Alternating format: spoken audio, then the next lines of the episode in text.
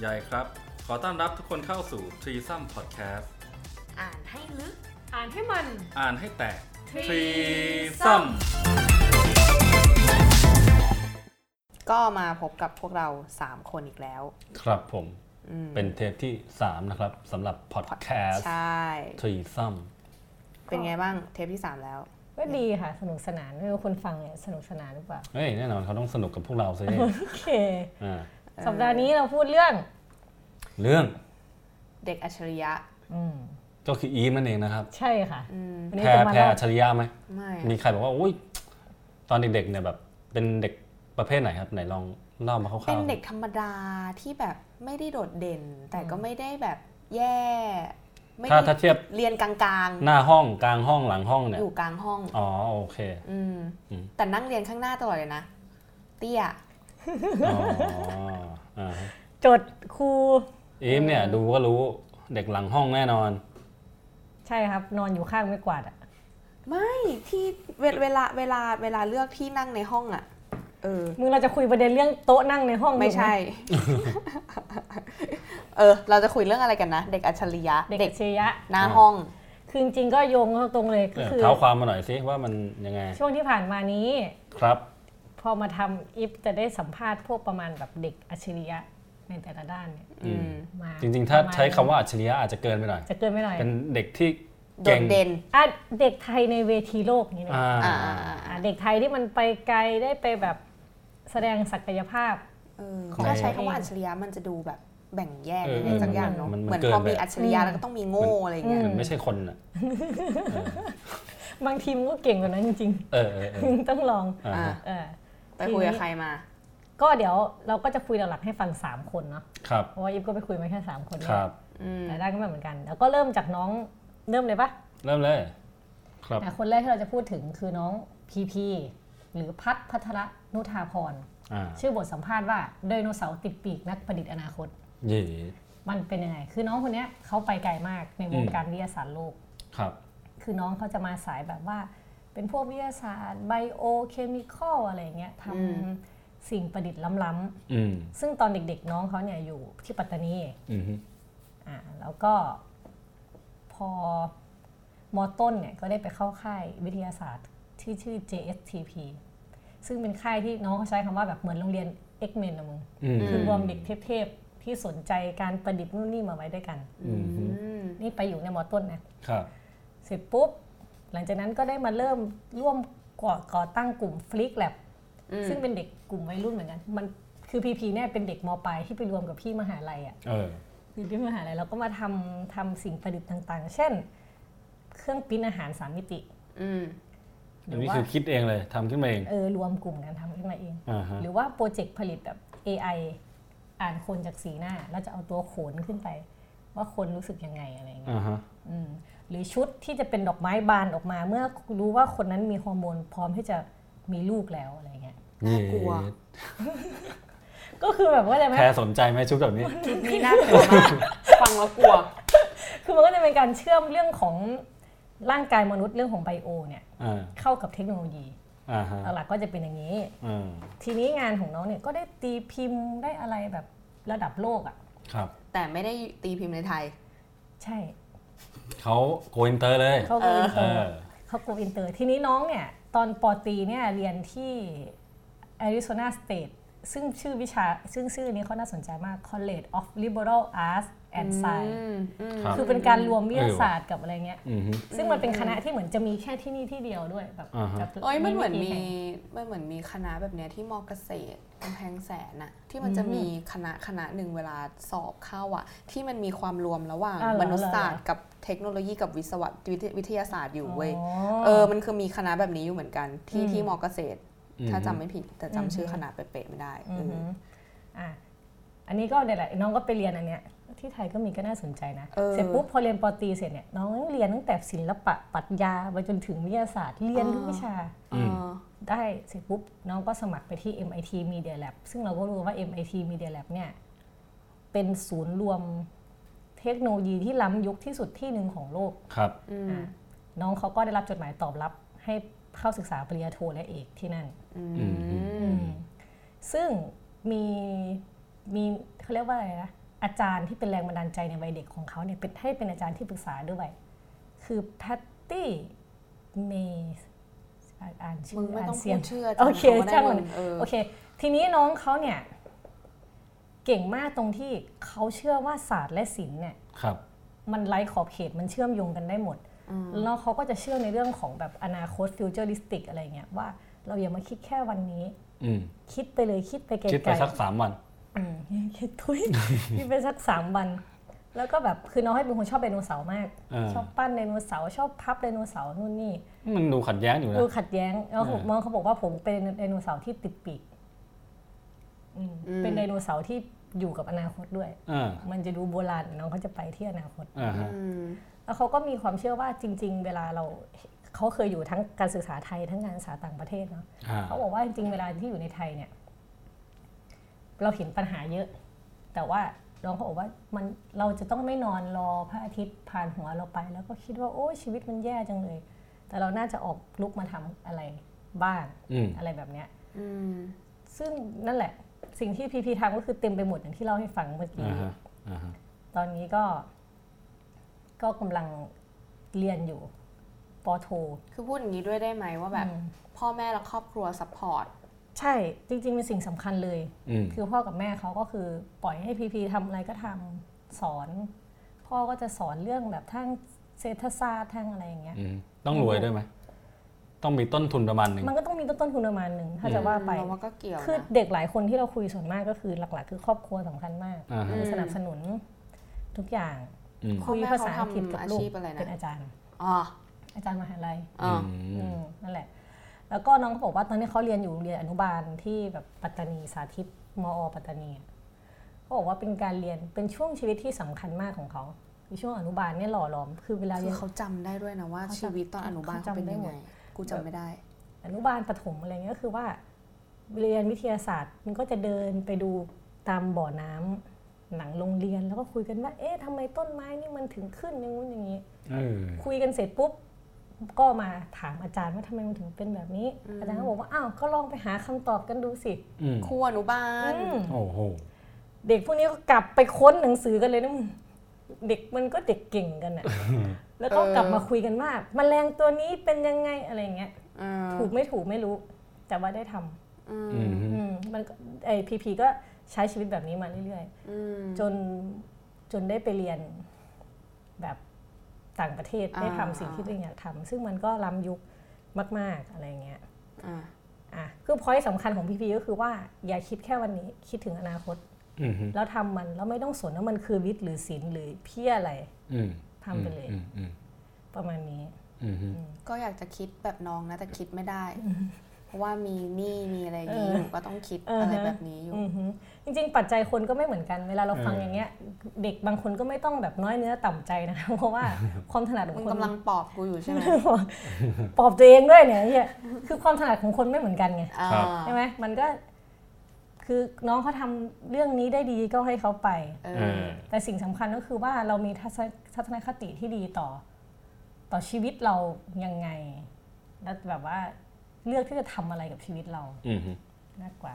อืมนั่นแหละนี่กูพูดอยู่คนเดียวเลย ไม่มีอ่าสนับสนุน เป้าหมายมีไว้พุ่งชน ใช่ครับนี่อืมอันนี้คำคมของไอ้พี่ตูนเหรอพี่โหน่งพี่โหน่งอ๋อพี่โหน่งธนงเย็ดเคเคเคอะพี่ตูนก็ได้อยู่นะ อยากเห็นคนไทยบินได้เออนี่บินน้องไปน้องพีพีก็ไดโนเสาร์ไดโนติดเสาปีร์กติดบินได้เหมือนกันครับเหมือนน้องเป็นคนน่ารักมาก เป็นคนน่ารักคือไม่ใช่แบบว่าแบบโอ้ยแบบเนิร์ดคุยไม่รู้เรื่องอย่างเงี้ยน้องคุยสนุกมากเป็นคนคุยสนุกอืมแล้วก็แบบเป็นคนให้เกียรติคนอื่นอืมคือ EQ ดี IQ ดีอะไรเออแบบดีว่ะอืมอืมฮึแบบโอเคเลยอืมมาคนถัดไป คนถัดไปก็ อันนี้ก็สายวิทยาศาสตร์เหมือนกัน แต่ว่าเป็นอยู่ในแก๊ง FREAK Lab เหมือนกันนะอยู่กันในแก๊ง FREAK Lab อืมซึ่งก็เป็นแก๊งที่น้องพีพีได้เข้าไปร่วมด้วยนั่นแหละไปร่วมครับแบบก่อตั้งด้วยอืมฮึ แต่อันนี้อีฟไปสัมภาษณ์มาสองคนก็คือเออกอล์ฟกับเกียร์ ก็ไม่เชิงเด็กหรอกก็ก็อายุแบบมีสามสิบแล้วคนหนึ่งกับยี่สิบแต่ว่าเขาก็เริ่มทำตั้งแต่ยังเด็กๆอะเป็นพวกที่แบบว่าสนใจเรื่องอะไรอะเทคโนโลยีวิทยาศาสตร์อะไรเงี้ยหรอใช่ใช่ก็คือล่าสุดที่เหมือนมีผลงานที่แบบส่งอะไรสักอย่างไปอวกาศใช่ใช่ไหมล่าสุดที่ มันมีบริษัทหนึ่งส่งจรวดคือ ขึ้นไปบนอวกาศ เพื่ออมทดสอบชุดนักบินอวกาศอ๋อแล้วในไทยก็มีการส่งทุเรียนขึ้นไปด้วยอ่าอืมซึ่งฟิกแลบเนี่ยเป็นหนึ่งในกลุ่มที่ช่วยสร้างกล่องใส่ทุเรียนกล่องใส่ทุเรียนอ๋อซึ่งซึ่งที่มันพิเศษก็คือว่าบนยานนั้นห้ามมีไฟฟ้าเลย จะทำยังไงให้กล่องมันเปิดปิดได้เอออ๋อเข้าใจไหมอ่าแล้วทำไงอะเขาก็จะเหมือนมีวิธีการแบบอะติดสปริงไว้อือฮึถ้าหลุดแรงโน้มถ่วงไป กล่องเปิดอืมพอลงแรงโน้มถ่วงมากล่องปิดอะไรอ๋อเงี้ยก็จะคิดแบบเหมือนวิทยาศาสตร์ง่ายๆแหละแต่ว่ามันต้องใช้ความเข้าใจว่า เออเออจะวางแผนจะวางแผนยังไงอะไรยังไงอือฮึซึ่งกลุ่มฟิกแลบเนี่ยนี่น่ารักมากถามว่ากลุ่มฟิกแลบนี่ทำงานกันที่ไหนคะเออทำกันในคลาวด์ครับเย้เห็นไหมโอ้โหแล้วเขาก็จะไปโลกทำกันบนก้อนเมฆอะไรเงี้ยทำบนก้อนเมฆเลยอ่าโอ้โหนั่นแหละเขาก็จะเป็นสายนี้ซึ่ง จากที่คุยกับเกียร์กับกอล์ฟเนี่ยเกียร์อืมเขาจะเป็นสายหุ่นยนต์มาตั้งแต่เด็กเลยอือฮึอืมแล้วก็เป็นคนเหมือนดูแลฟิกแลบอยู่ที่ไทยตอนเนี้ยตอนนี้เขาเรียนปอเอกที่สถาบันฟีโบกลุ่มพวกนี้ที่บอกว่าทำงานทำในคลาวด์นี่เคยทำงานกับข้าราชการไทยไหม ไม่น่านะ ไม่น่าเคย เออ แล้วก็เนี่ยอือฮึอีกคนหนึ่งคือกอล์ฟซึ่งตอนนี้เรียนเรื่อง information science ที่นาโกย่าเรียนเอกเหมือนกัน คือแต่ละคนก็มีชีวิตของตัวเองไม่ใช่คนตัวเอง แต่ก็จะมีความสนใจร่วมกันเช่นที่แบบอยากจะทำโปรเจกต์นี้ ล่าสุดเหมือนเขาบอกเขาอยากทำหุ่นยนต์เฮียหุ่นยนต์ตัวหุ่นยนต์ตัวเฮียเฮียอ่าอ่าอ่าเพราะว่าเหมือนกับว่าเฮียมันน่าสนใจตรงมันว่ายน้ำก็ได้ เดินก็ได้เดินทำอะไรก็เร็วบนบกก็ได้เออเก่งไปทั้งหมดเออเออก็เลยว่าอันไหนลองลองเรียนแบบกล้ามเนื้อมันสิว่ามันจะเป็นยังไงอะไรอย่างเงี้ยอ่าฮะซึ่งจริงแนวคิดนี้พีพีโทรมา โทรมาชวนพี่สองคนพี่ทำหุ่นยนต์เฮียไหมครับอืมอืมอือืมมเนี่ยมันก็จะคิดอย่างนี้ยอยู่ตลอดอืมอือืมมอืมทีนี้ประเด็นหลัก ๆ ที่คุยกับเขาก็คืออะการได้ร่วมทดลองกับกับบริษัทระดับระดับโลกอืมอืมในการส่งอะไรขึ้นไปบนอวกาศใช่ไหมเนี่ยทุเรียนอืมใส่อะไรเงี้ยอืมทีนี้ ก็คุยกับเขาเรื่องว่าอะแล้วในประเทศไทยที่เขาอยากทำอะไรเนี่ย มันมีติดขัดอุปสรรคอะไรบ้างเอออืมก็เพิ่งรู้ว่าอันประนี้เทศเรื่องสำคัญเออเพิ่งรู้ว่าประเทศไทยเนี่ยไม่ให้ทำจรวด ไม่อะให้ทำห้ามสร้างจรวดทำไมเพราะเดี๋ยวมันตกใส่หัวคนอื่นทุยจริงแต่พับจรวดแบบน้องหม่องนี้ได้ๆได้ได้แต่อ่าทำจรวดจริงไม่ได้เป็นอันตราย ห้ามทเหรออันนี้คือเหตุผลเรื่องอันตรายเลยำเขาให้เหตุผลเรื่องอันตรายมึงเราที่ต่างประเทศเขาทำกันก็นั่นไงก็เราเป็นห่วงประชากรของเรา เราคือ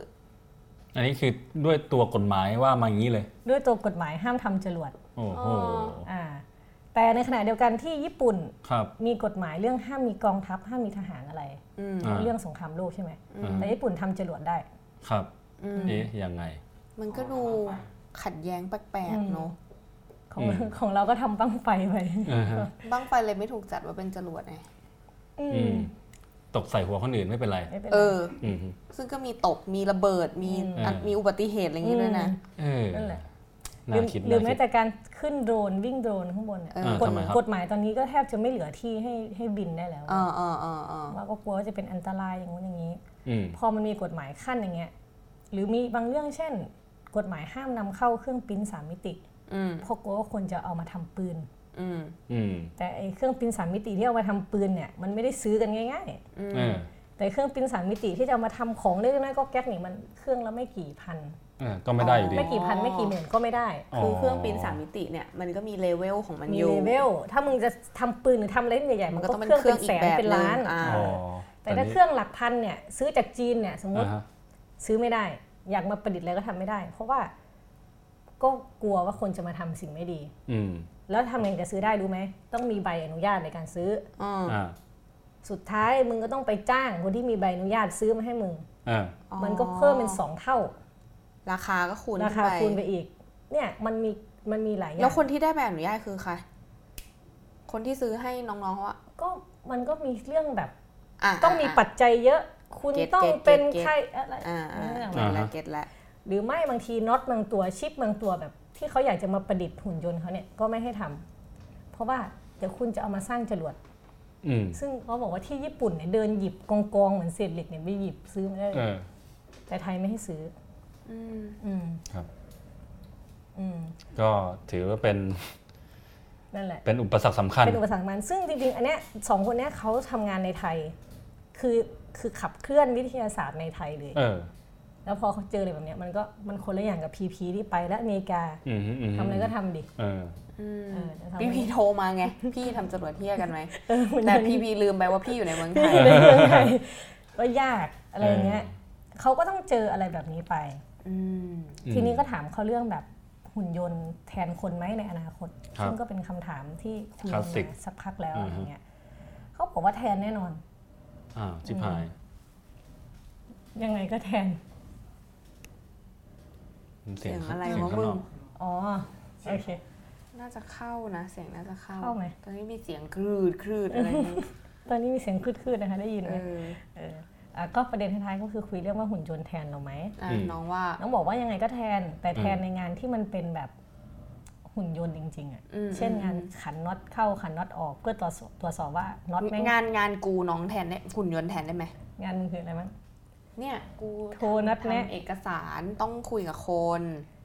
อันนี้อาจจะยังอ่าน่าจะยังน่าจะยังเออต้องสื่อสารรับเช็ควันนี้เอกสารอืมอันนี้มีเปลี่ยนแปลงอันนี้นี้ต้องอันนี้ด้วยไหมอะไรอย่างเงี้ยอันอันนี้น่าจะยังน่าจะยังไม่มานักงานอย่างพวกเราอะสายแบบนันักกเขีเขียยนนคอลัมนิสต์อะไรอย่างงี้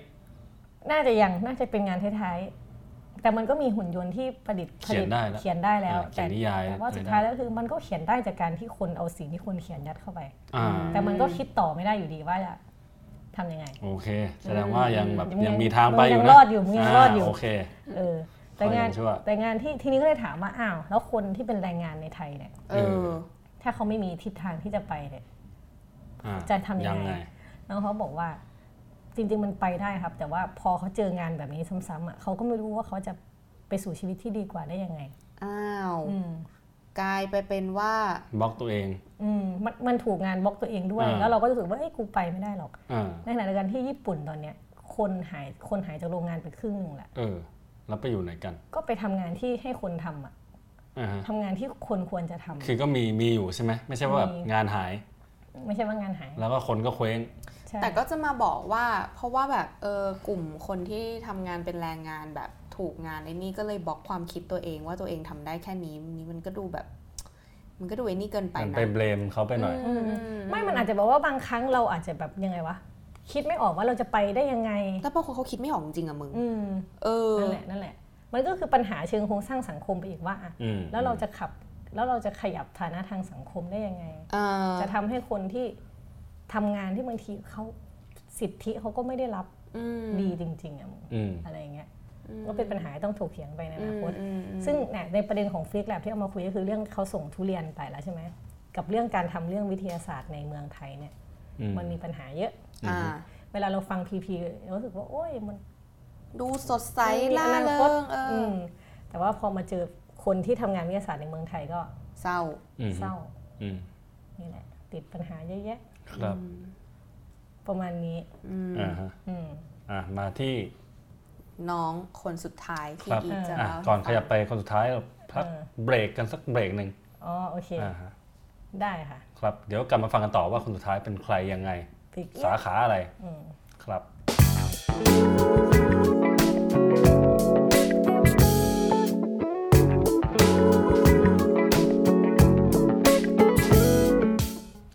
เคครับ กลับเข้ามาสู่ช่วงสุดท้ายนะครับ อ่าก็อะยังเหลืออีกคนหนึ่งที่เหลืออีกคนหไปนึ่งไปคุยมาล่าสุดเลย ล่าสุดเลยคนนี้ คือน้องคือน้องไดรฟ์ drive แบบ drive ขับรถ drive ขับรถอ่าฮะธีรเชษฐ์โรจน์รัชสมบัติ ครับ ล่าสุดคือเป็นเด็กที่ไปได้โอลิมปิกวิชาการด้านปรัชญามา เมื่อปีเนี้ยที่ผ่านมาเนี่ยที่มอนเตมอนเตมอนเตเนโกร มอนเตเนโกร มอนเตเนโกรอ่า เออ ก็ มันน่าสนใจตรงที่ว่าประเทศไทยไม่มีสอนปรัชญาในห้องเรียนอืมอ่าแต่ว่าน้องนี่ไปได้รางวัลปรัชญากลับมาต้องถามจันแทว่าแทเรียนแค่นี้เด็กปรัชญามาทำไม ไปโอลิมปิกไหมครับ จะบ้าเหรอมึง น้องนี่ปรัชญาจากการแบบอ่านหนังสือเองแล้วให้อาจารย์เตีเห็นเห็นอยู่ว่าเพราะว่าเป็นเป็นเพื่อนกับอาจารย์โสรัตน์หงส์ระดาลมเออแล้วก็นี่เห็แหนละลูกศิษย์การสุรัตน์ใชนี่แหละ่ก็เห็นอาจารย์แบบว่าโพสต์ว่าแบบเออตอนเนี้ยมาพาเด็กมาแข่งอ่าฮะโอลิมปิกปรัชญาอืม เออแล้วก็แบบได้รางวัลอะไรอะไรแกก็โพสต์นี้อยู่อืมเราก็ยังว่าเออเออเออมันก็ก็ก็รู้สึกดีที่แบบอืมเออมีเด็กที่สนใจปรัชญาแล้วอืมสนใจมากจนมุ่งมั่นถึงขั้นไประดับโอลิมปิก ทุกอืมทุกทีเราก็จะมีแต่โอลิมปิกฟิสิกส์อืมเคมีคณิตเอออะไรอย่างเงี้ยอืมเออมันก็เป็นอะไรที่แบบเออแต่พอพออันนี้ว่าพอมันเป็นปรัชญาเป็นภูมิศาสตร์เป็นอะไรอืมมันเป็นสายมนุษยศาสตร์อะอ่าอ่าเอใช่อใช่ก็น่าสนใจอืมฮึ คือน้องเนี่ยนอกจากจะได้ปรัญญาแล้วปีก่อนหน้านี้ปีที่แล้วเออก็ได้ไปได้ภูมิศาสตร์มาเอออ๋อคือได้ภูมิศาสตร์ปีที่แล้วภูมิศาสตร์ปีที่แล้วแล้วปีนี้ได้ปรัญญาแต่ตอนได้ภูมิศาสตร์เนี่ยยังไม่ดังยังไม่เป็นข่าวไม่บูมเท่าไหร่ยังไม่บูมเท่าไหร่พอมาได้ปรัชญาปุ๊บคนก็เลยสนใจว่าเอ๊ะอ่าฮะมันมายังไงวะได้ปรัชญาในประเทศที่เหมือน จะไม่ค่อยมีตรรกะอะไรเท่าไหร่ในเอออะไรเงี้ยนะออคือน้องทำเพจเรื่องตรรกะ ชื่อเพจว่าอะไรวะตรรกะวิบัติหรืออะไรเงี้ยเหรออืมเออแต่อ๋อว่าเลิกป็นคนทำเพจอันนั้นเลิกทำไปแล้วมันไม่ค่อยว่างละน้องไม่ค่อยว่างละอ่าฮะอ๋ออืมทีนี้น้องเนี่ยเป็นเด็กที่เหมือนสนใจภูมิศาสตร์แต่เด็กน้องบอกว่านั่งจ้องลูกโลกทั้งวัน ดูจำแผนที่ว่าแผนที่เป็นรูปรองเท้าบูทประเทศอิตาลีคือจำได้หมดทุกประเทศทุกทวีปว่าจำได้หมดเออทั่วโลกตั้งแต่เด็กอืมแล้วก็พ่อแม่ก็แบบสอนพูดภาษาอังกฤษด้วยตลอดอะไรเงี้ยอืมฮึก็คือเป็นเด็กสไตล์แบบ ฟังดูก็แบบอะเป็นเด็กเรียนเก่งคนนึงอ่าฮะเด็กไทยเรียนเก่งอะไรเงี้ยพื้นฐานครอบครัวดีอืมแต่ว่าทีนี้สิ่งที่น่าสนใจก็คือครับ คือน้องเรียนเก่งมาโดยตลอดเลยนะพอเข้าเรียนมปลายที่โรงเรียนที่เก่งอันดับหนึ่งของประเทศไทย แห่งหนึ่งเออแล้วน้องก็พบว่าน้องไม่ชอบชีวิตแบบนั้นเลยน้องอ้าวใช้คำว่าผมรู้สึกว่ามันยากเกินไปอ๋อเอออเหรอแล้วเขาบอกว่าผมรู้สึกว่าผมถูกเหมือนบีบมาในแม่พิมพ์เบ้าหลอมแบบเดียวเดิมอืมฮึๆ เด็กเก่งเข้าเรียนสายวิทย์คณิต เตรียมตัวเป็นหมออะไรเงี้ยอืมฮึน้องบอกผมไม่อยากเป็นหมอ ครับเออแล้วคือความรู้สึกตอนมปลายจากนั้นมันสับสนมากเออจริงๆน้องรู้ตัวเร็วก็ดีนะ เป็นหมอที่โคตรเหนื่อยอะไรเงี้ยใช่ น้องก็ไปอ่านหนังสือไปหนังสือพวกพัฒนาตัวเองอะไรเงี้ยก็รู้สึกว่าเออ มันก็มีปฏิไอคติประจำตัวคืออยากใช้ชีวิตที่เป็นแบบออเทนติกอะอ่าชีวิตที่เป็นชีวิตของตัวเองจริงอ่าๆฮะไม่ใช่ชีวิตตามแบบของคนอื่นอืมฮึนี่ไง เสร็จปุ๊บน้องก็ไปอ่านปรัชญาอีกเออ พอเจอปรัชญาเข้าไปยาวเลยครับ ยาวเลยทีคือนี้น้องได้บอกไหมว่าหนังสือปรัชญาเล่มแรกของน้องคืออะไร เออไม่ได้ถามว่ะ เอออยากรู้ว่าอ่านอะไรโลกของโซฟีหรือเปล่าเออ ก็น่าสนใจ อ่าฮะ เออเออเออเออเออเดี๋ยวเดี๋ยวเดี๋ยวแอบไปถามน้องเออก่อน อยากรู้เลยแต่ว่าเหมือนแบบ เท่าที่เคยอ่านบทสัมภาษณ์อันนี้แหละที่ทำเนี่ยก็เหมือนเขาบอกเขาบอกว่าแบบ เหมือนเป็นคนที่ชอบตั้งคำถามสงสัยที่สงสัยมาตั้งแต่เด็กที่สงสัยนะเขาจะถามแบบถามแบบคนอื่นไม่พอใจอะทำไมต้องเป็นแบบนี้อะอืมทำไมถึงเชื่ออือทำไมถึงอะไรเงี้ย ซึ่งซึ่งมันกลายเป็นหลักปัดมันเป็นมันเป็นพื้นเป็นเป็นพื้นฐานของของการเรียนปรัชญาอืมคือการสงสัยอืมนั่นแหละ ทีนี้น้องก็เลยมาปุ๊บพอเห็นมีปรัชญาโอลิมปิกก็เลยขอให้อาจารย์ติวให้เพื่อที่จะไปแข่งอืมอ่าฮะทีนี้ก็ถามเขาว่า แล้วไปแข่งเนี่ยนี่คือน้องได้รางวัลไม่ใช่ไม่ได้เหรียญทองนะคล้ายๆรางวัลแบบชมเชยชมเชอะไรยเงี้ยอ่าอ่าแต่ชมเชยอันดับก็ดีนะ ในได้อันดับแบบสิบ10กว่าจากร้อยประเทศอะอ่าอืมแต่แค่เหรียญมันมาไม่ถึงเฉยๆอืมก็ถามว่าเขาถามเราว่าอะไรเราก็บอกว่าเขาให้เลือกคำพูดของนักปรัชญามาเขามีมาให้สี่คนอ่าให้เลือกมาหนึ่งคนว่าจะเอาของใคร แล้วให้เขียน จะโต้แย้งสนับสนุนจะอะไรไงก็ได้อืมโดยให้เขียนเป็นภาษาที่สองคือไม่ให้เขียนในภาษาแม่เอออ่าก็จะมีอังกฤษเยอรมันฝรั่งเศสสเปนอืมให้เลือกว่าจะเขียนภาษาไหนอืมฮึเออน้องก็ซัดภาษาอังกฤษไปอ่าน้องก็ต้องภาษาอังกฤษเออภาษาอังกฤษน้องคงไม่สเปน ทีนี้น้องเลือกของเอออิอิมมานูเอลคานต์อ่าอ่าคานต์เออคานต์เนี่ยเยอรมันใช่ป่ะ อิมมานูเอลคาน จำไม่ได้ว่าอยู่ประเทศไหน แต่ความคิดของเขามันจะประมาณว่าสมมติแบบ เวลาคนมีอะไรก็ค้านอย่างเดียวเลย ไม่ใช่อ๋อเวลาคนเราจะทำอะไรเนี่ยเขาดูที่เจตจำนงอืมอย่างเช่น สมมุติว่าเอ่อเราเนี่ยต้องการสมมุติเราฆ่าคนอืมแต่เราฆ่าคนเพื่อที่จะปกป้องชีวิตคนที่เหลือหรืออะไรแบบเนี้ยอืมแต่การฆ่าคนเป็นสิ่งที่ผิดอืมอ่า แต่ดูที่เจตแต่แต่สมมติถ้าจะตัดสินกันก็จะดูที่เจตจำนงอืมอะไรอย่างเงี้ยเออเอออันนี้อันนี้คือคร่าวๆเกี่ยวกับอ่าฮะขานเอออ่าอฮะมามาทีนี้พอในคำถามก็อาจจะคล้ายๆกันมากเขาบอกว่า ประมาณว่าชุมชนสากลเนี่ย เวลาเราละเมิดสิทธิประชากรสักคนในในโลกแห่งเนี้ยอืมมันจะรู้สึกไปทุกที่ไปทุกแห่งหนอะไหนลองโค้ดมาแบบคำต่อคำสิอะไรนะเนื่องจากชุมชนสากลที่อ่า มีอยู่ทั่วไปท่ามกลางประชากรต่างๆ ในโลกอืมการละเมิดสิทธิของประชากรเหล่านั้น ในที่ใดที่หนึ่งบนโลกนี้จะรู้สึกไปทุกแห่งหนมึงแค่ฟังภาษาไทยกูยังงงเลยเนี่ยอะอะน้องเขาขยายความต่อว่าไง น้องเขาก็บอกว่าเขาก็พูด part แรกก่อนว่าอืมฮึการละเมิดสิทธิ์คืออะไรทำไมมนุษย์ต้องรู้สึกด้วยอืมทำไมมันต้องรู้สึกล่ะแล้วเมื่อสิทธิ์แล้วมันเป็นอะไรอะไรเงี้ยอืมฮึแล้ว partสองน้องเขาบอกว่า ชุมชนเดียวกันของเราเนี่ยไม่ได้มีแค่คนอืมมันคือมีป่าไม้มีดินมีพืชมีสัตว์ด้วย เป็นชุมชนเดียวกันกับเราอืมฮึเออเราก็ต้องรู้สึกเหมือนกัน ดังนั้นเวลาการเราละเมิดสิ่งแวดล้อมเนี่ย มันก็เหมือนเป็นการละเมิดสิทธิ์ของคนเหมือนกัน อะไรประมาณเนี้ยสิ่งที่น้องทำก็คือโยมึงใยกันเข้าใจที่มึงพูดเมื่อกี้ไหมคือก็จะบอกว่าในแวดล้อมเราไม่ได้มีแค่คนอ่าแต่มีป่าไม้ดินพืชสัตว์ด้วยอ่าฮะอ่าฮะอ่าอืม ในเมื่อเราเป็นชุมชนเดียวกัน เราก็ต้องรู้สึกเหมือนกัน ดังนั้นการที่เราทำลายสิ่งแวดล้อมก็คือการละเมิดสิทธิ์ของมนุษย์เหมือนกันอืมคือน้องน้องเชื่อมไปถึงเรื่องน้อสิ่งงแวดเชื่อมล้อมถึงเรื่องสิ่งแวดล้อมเออเพราะน้องชอบสิ่งแวดล้อมชอบเรื่องภูมิศาสตร์อือ่ามฮะอืมสิ่งที่น้องทำก็คือสนับสนุนให้ให้ค้านเนี่ยมีเหตุผลมากขึ้น แล้วก็ไปขยายความว่ามันไม่ใช่แค่คนแต่มันเป็นอย่างอื่นด้วยอืมฮึก็คือต่อยอดไปจากทฤษฎีต่อยอดขจาอกงทฤคาษนฎีที่ว่ามาอะไรอย่างเงี้ยว่าอ่าฮะก็เลยได้รางวัลเพราะว่าบอกชนะประเทศกรีซที่เป็นต้นกำเนิดของปรัชญาด้วยไอเยสโอ้โห กรีซไม่ได้ไม่ได้รางวัลในปีนั้นอะไรอืมเงี้ยอืมอืมเออืมอมันก็จะประมาณนี้ครับ ตอนนี้น้องก็เรียนอยู่คือเหมือนกับได้ทุนเรียนต่อด้านภูมิศาสตร์อืมอืมจากสสวทตั้งแต่ปตรีถึงปเอกอ๋อแต่ว่าตอนเนี้ยน้องเขาไปเรียนที่มปลายประมาณแบบเกรดสิบสามอะเพื่ออ่าฮะเพื่อรอที่จะเข้ามหาลัยอืมไปเรียนอยู่รัฐที่ใหญ่บอกว่าเน็ตไม่ค่อยดีอะคอนเน c ตครับอืมมึงก็จำเนาะอืมนั่นแหละ แต่ตอนนี้ก็คือเรียนในในหลาย ๆ ด้านสนุกอ่าฮะสนานเพลิดเพลินอืมซึ่งสังเกตอะทั้งสามคนที่ที่คุยมาทุกคนครับจะบอกว่าวิทย์กับศิลป์เนี่ยเราไม่ควรแยกกันอ่าควรเบรนมารวมกันใช่อ่าฮะอ่าฮะไอ้การเรียนแบบแยกวิทย์แยกศิลป์ในไทยเนี่ยมันเป็นอะไรที่แบบ คือถ้าสำหรับกูนะมันเออทำให้กูเกลียดวิทย์อะอ๋อคือกูเรียนสายวิทย์มากูบอกว่าทำไมกูต้องเรียนแบบ v เท่ากับ s ส่วน t อ่าแล้วกูฮะอ่าฮะ กูไม่รู้ด้วยซ้ำว่าแบบความงามของ v เท่ากับ s ส่วน t คืออะไรอะไรเงี้ยอืมฮึแต่น้องๆเหล่านี้จะตอบได้ว่า เหมือนแบบในไทยอะมันจะมีความแยกคนคนที่ชอบคณิตชอบวิทย์ก็จะเป็นคนอีกประเภทหนึ่งที่แบบเราดูออกเลยว่ามันเป็นอย่างเป็นอืมเป็นเด็กสายนี้อืมเออแต่พออย่างอย่างพออีฟเล่าให้ฟังว่าน้องแต่ละคนที่ไปคุยมาเนี่ยเขาแบบเขาก็ดูมีชีวิตที่รื่นรมอืมเออ อะไรอย่างเงี้ย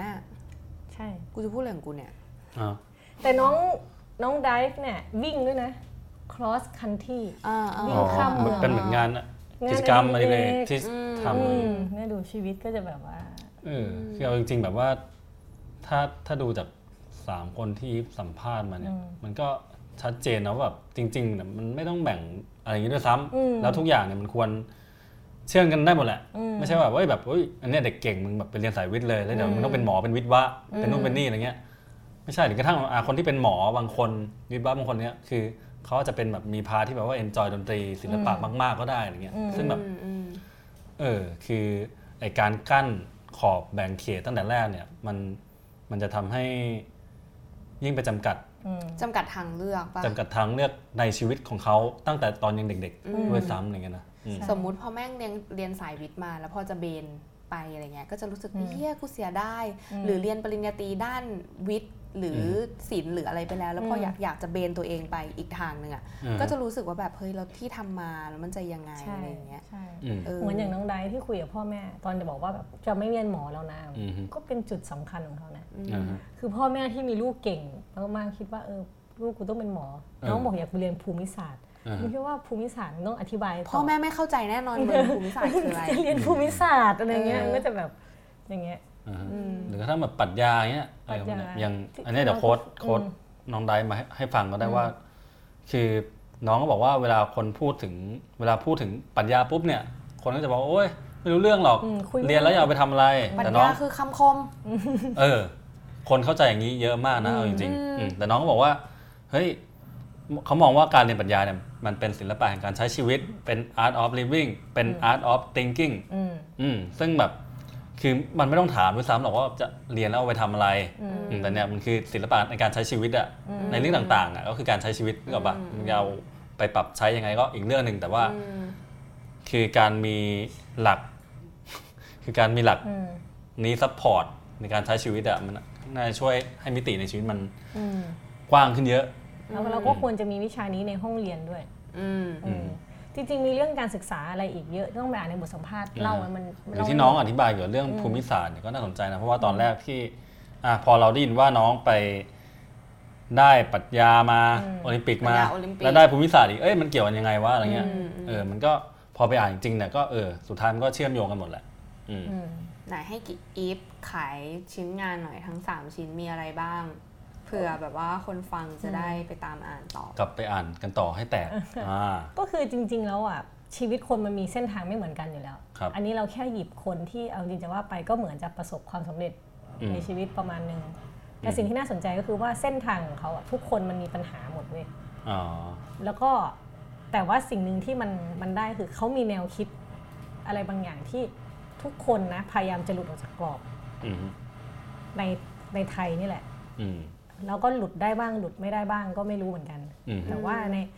คนอ่านที่เป็นคนรุ่นใหม่ หรือเป็นผู้ใหญ่ที่มีลูกหรืออะไรเงี้ย อย่างแรกที่ต้องสอน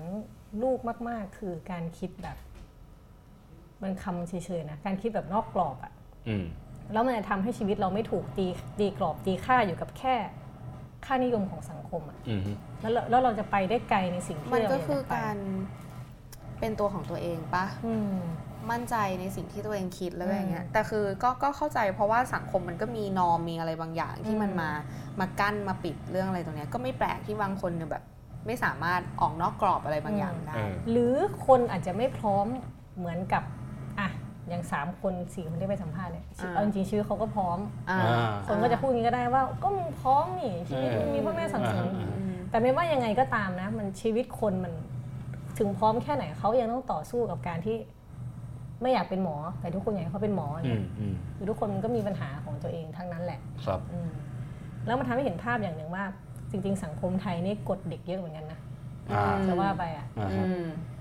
แต่ว่าพอเราเห็นเด็กที่หลุดได้หลุดออกไปแล้วอะอืมมันก็รู้ว่าเอ๊ะมันก็ไปได้นี่หว่าอืมก็ทำได้นี่หว่าอืมอืมครับก็ลองดูใครอยากอ่านแบบเต็มๆก็เข้าไปอ่านกันได้นะครับ ในเว็บติวันโอวันดอทเเหมือนเดิมครับเซิร์ชชื่อเลยปานิชโพสีวังชัย เข้าไปก็จะเนี่ยเจอหมไม่ดขึ้นอะไรเลยเออ่าอครับก็ก็ประใครมาณสนใจก็เข้าไปอ่านกันได้นะครับอะจบแล้วใช่ไหมเราก็ตนควรนี้ต้องไปแล้วเพราะว่าเหมือนข้างๆออฟฟิศเขาจะทำอะไรเขาก็ไม่ก่อรู้สร้างมีค่ะการก่อสร้างกันอแต่ย่างได้จริยิงนจังเสียงนะครับก็ตออนย่างนี้งงนะคะอ่าวันนี้เป็นการถ่ายรายการไปเรื่อยๆมีเสียงคลื่นคลื่นคลื่นเข้ามาตลอดอืมไม่ใช่ขึ้นแทรกนะครับเป็นเสียงเจาะเจาะตึกเออม โอเคก็ไปค่ะ จะไปกินเบอร์เกอร์เนื้อแล้วอืมครับผมอ่าสำหรับเทปนี้ก็ลากันไปเท่านี้นะครับค่ะสวัสสวัสดีดีครัค่ะบ